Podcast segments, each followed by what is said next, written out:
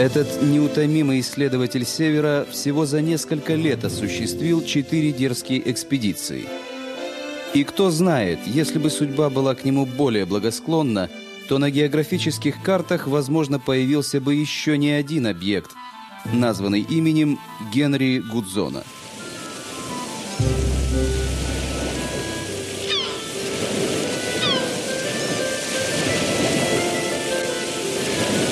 Точное место и дату его рождения история не сохранила.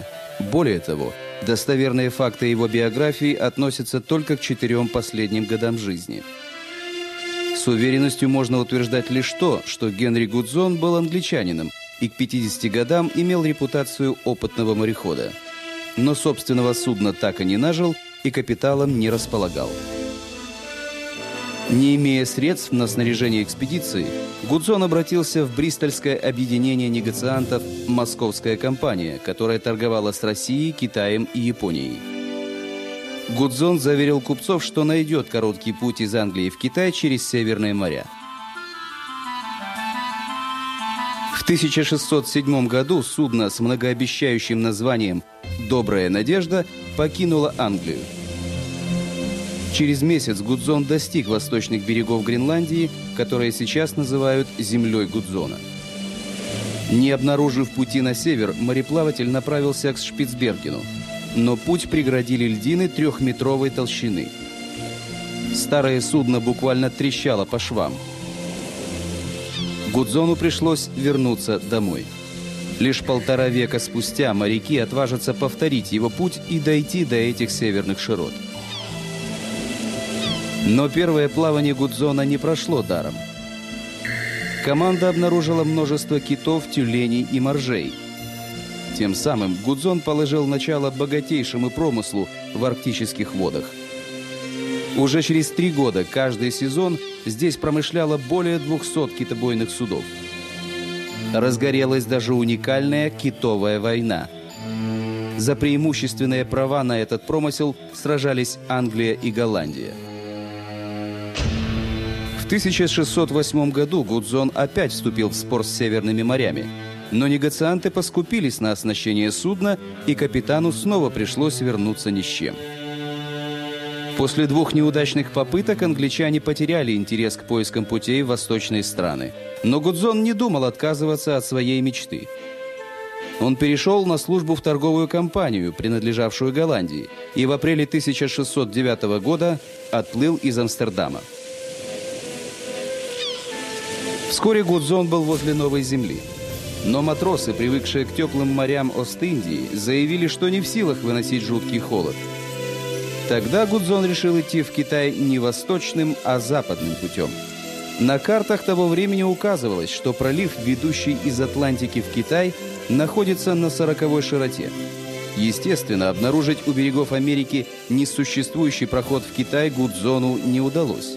Зато он исследовал реку, на берегу которой через 15 лет голландцы построят город, и в 1664 году англичане дадут ему имя Нью-Йорк. А реку потомки назовут именем путешественника Гудзона.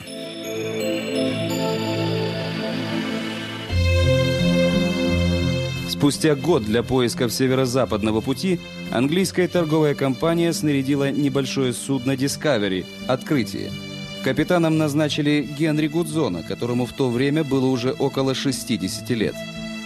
Гудзон был настолько уверен в успехе, что взял в дальнее плавание 14-летнего сына. В июне 1610 года между островами Баффинова земля и Лабрадор Гудзон обнаружил широкий пролив, который впоследствии назовут его именем. Целый месяц капитан вел судно по штормящему ледяному коридору, пока не вошел в залив, огромный как море. Несколько недель Гудзон пытался найти проход в океан, но его опять постигла неудача. Матросы роптали, не желая переносить трудности ледового плавания. Видимо, опытному навигатору Генри Гудзону не хватило жесткости, чтобы поддержать дисциплину на корабле. И хотя Гудзон высадил на берег главного смутьяна, первого помощника Робера Жуэ, команда вышла из повиновения. Особенно тяжело пришлось капитану, когда корабль сковали льды. Зимовка затянулась на 7 месяцев. Недовольство команды достигло предела. Через три дня после того, как судно освободилось из ледового плена, на корабле вспыхнул бунт. Генри Гудзона, его сына и семерых верных капитану моряков в июне 1611 года мятежники оставили в шлюпке среди плавающих льдин без оружия и продовольствия.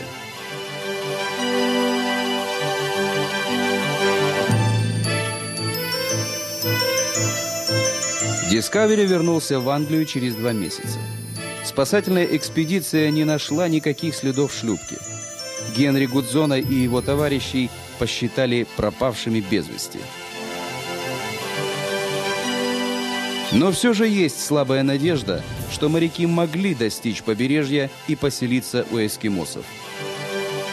300 лет спустя, недалеко от залива Гудзона, было обнаружено необычное племя белокожих эскимосов, не похожих на остальных аборигенов Канады и Аляски.